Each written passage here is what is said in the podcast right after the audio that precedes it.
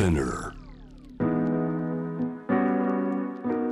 グローバーがお送りしています。J-Wave シアンダープラネット今夜は木曜スペシャル、えー、12月半ばになってきてこの番組いろいろ振り返りながらというのも昨日は宇宙のことも振り返りましたけれども今年アメリカ同時多発テロから20年、えー、そしてアフガニスタンからアメリカ軍の撤退。大きな節目になりました。テロという部分で言えばこういったニュースがなくなることはなかなかない、えー、ウガンダでも連続爆弾テロがあった。先日もイギリス・リバプールでテロが起こった。イギリス政府がテロの脅威評価レベルを引き上げる。世界中個別に見るとそれぞれの理由それぞれの状況がありますがテロ紛争がまだまだ続く中今日はこういったものの解決に向けて立ち向かう若い方をお迎えして今の世界の現場何が起きているのかリアルを伝えていただきます。お迎えしているのは NPO 法人アクセプトインターナショナル代表理事永井陽介さんです。引き続きよろしくお願いします。よろしくお願いします。永井さんは、えー、直接自分が現場に行って活動されている。アジアのインドネシア中東のイエメンアフリカのソマリアなどなど他にも、えー、いろんなポイントが活動の拠点になっているそうですがまず僕らなかなかそういう現場のリアルを知らない人たちにこれを伝えたいんでまずどういうところですか？そうですね。あのまああのまさにお話の通りインドネシアだとかイエメンとかソマリアだとかケニアだとかいろんなところで仕事してるんですけれどもまず一つ伝えたいなと思うのはとにかく個別具体的なんだと。で国々で全然違いますし一つの国の中であっても一人一人全然事情が違う。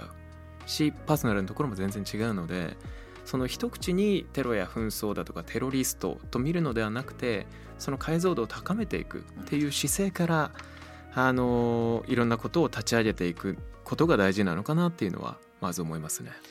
あの日本から距離的に近いからインドネシアから伺いたいんですが現状と課題どうなってるんでしょうか？はいインドネシアはですね実は知られざるあの、まあ、アジアにおけるグローバルジェハディズムのもう本当要所になっていたですね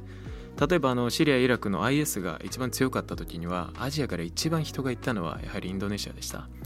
なのでインドネシアにもあの大きいのはあんまりないんですけどただ昔から続くいわゆるそういう過激派組織テロ組織が今もありまして特に問題になっているのがあの刑務所から出てきた方々ですね。彼らが刑務所の中でさらに過激化している。です。彼らが外に出ていってまた仲間が集結し始めてでそこをどうするんだっていうのは本当にあの今緊急性の高い課題になってますね。イエメンは、えー、かなり過酷な状況で報道でも伝わってこないぐらい、えー、取材にも入れないぐらいなんだというのも漏れ聞こえてきますがイエメンの状況っていかがなんですか？イエメンはもう内戦自体が今非常にまだまだ深刻な状態が続いています。あの2014年頃から内戦が分かりやすく勃発をしてからですね。あの今に至るまで全然解決がされていなくて。でイエメンでは今武装勢力からの投降兵60名私たち受け入れてケアしてるんですけれどもあの受け入れてる60名のほとんどが親がもう兵兵士とか武装勢力にこう送ったケースででしてあのお金のお金のために子供を兵士にさせた。反政府武装勢力のというようながあるんですね。あるわけです。そういうようなあの現場になっていて武器を置ける環境がまるでない。というのが一つイエメンあの言える問題なのかなというのは思いますね。ソマリア明日から行かれるソマリアですがソマリアはどういった状況なんですか？ソマリアはもうぐちゃぐちゃでしてあの毎週のように爆発がとにかく起きる国でしてあの私仕事場が刑務所だとか多いんですけど刑務所もですねとにかく襲撃されるわけです。テロ組織から。仲間を奪還したい、というような非常に分かりやすい紛争地になっていてあのここももう問題が多すぎてどこから手つければいいんだろうっていうような本当に絵に描いたような一つ深刻な場所ですね。えー、今そういった中での自分のね仕事場仕事という言葉が出てきましたがそこでこれを一つ一つ解決していくために永井さんのお仕事具体的にこういうことをやってるっていうのをじゃあ一日が始まった。こう言ってこういうことをする、はい、教えてもらえますか？そうですね現場いる時はやはりその基本は軍の基地の中に滞在していてそれであの外出る時は、まあ、防弾車装甲車前につけてで護衛が4人乗っかってで自分もいろんなものつけて、まあ、現場に向かってでそこで、まあ、受け入れている投降兵だとか逮捕者の方々と、まあ、1日のプログラムが始まってくわけですね。であのまあいろいろもう毎日いろんなプログラムがあるんですけど王道なのはまずカウンセリングを定期でどんどん入れていくのであの最近どうだとか元気してんのっていうのもフランクな話もしますし一番最初受け入れる時はあのまあこれまで大変だったねと。まあよくぞまあ大変な中よくここまで頑張ってきたねっていうような形でまず入ってでテロ組織で何をやっていたではなくてどんな思いだった？どんな気持ちだった？大変だったよね。だとかあとは入る前入ってる時そして今もなんか夢とか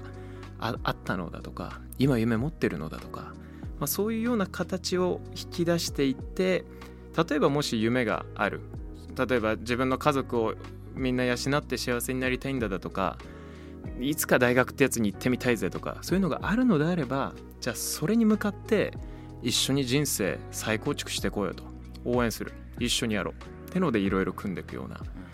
形なのでまずそのカウンセリングビシッと入れてそれに対して職業訓練なり教育なり読み書きなりいろんなことをやっていくような感じですね。その話し合いの場に来るまでにっていうのはどういうアプローチをするんですか？その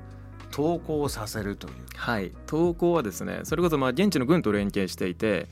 今あの自発的に投稿降参していただけるとあの基本的には特別な御社を出せるのであの簡単な免罪を出せるんですね。のでその御社とセットで、まあ、我々のような文民が携わっているリハビリプログラムに入ることができると。リハビリという言葉なんですね、ここで必要なのは。そうです。リハビリテーションなわけですねあくまで。なのでまあそういう情報とあとは相談窓口の電話番号を私たちと現地の軍で共同でホットライン持っていてのでその番号と情報を書いたリーフレットをですね前線で配ってああリーフレット、まあ、パンフレットみたいなものを。電話してくださいっていうので。それ前線で手渡しで配っていくんですか？そうですね。ただもう最前線の最前線は我々はやっぱりもういけない領域なので軍の方々がやってくれていて。あの1,000人から、えー、一人一人個別で違ったんだということですが印象に残ってること中でも胸に残ってること、どんなことありました？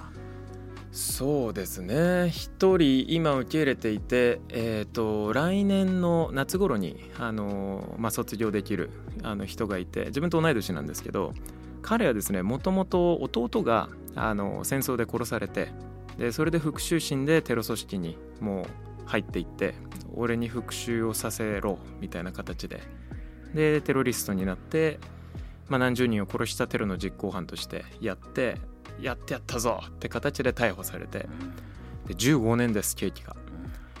で今は11年経ってでまあ模範囚としてやってこれたので我々も働きかけて来年出れるって形なんですけどで彼が刑務所の中で今度はおじさんがテロ組織側に殺されてなのでもう誰も信じないみたいになってたんですけどかかり始めても3年経って今はもういろいろありただあのその結果今は人をもう一度信じてみたいだとかいろんな夢ができたっていうのを語ってくれていてで同い年ということもあってもう行くとですね「洋介また来たか!」ってのでわちゃわちゃよくしてくれてて彼なんかすごくその何ていうかソマリアの紛争の複雑性を背負っているというかで自分と同い年というのもあってすごく印象的な人ですね。同い年とか今おいくつなんです？あのー、と今年30なんですけれども、うん、彼29かな今。ただ今年中30です。彼は何歳の頃からずっとそうやって、まあ、復讐心の燃えてやってきてたんです彼は高校生ぐらいですよね。その頃に弟が殺されてそれで許さないと、うん、もう自分が殺してやるっていうので自分からテロ組織に志願して入ってったような感じで。JAM The Planet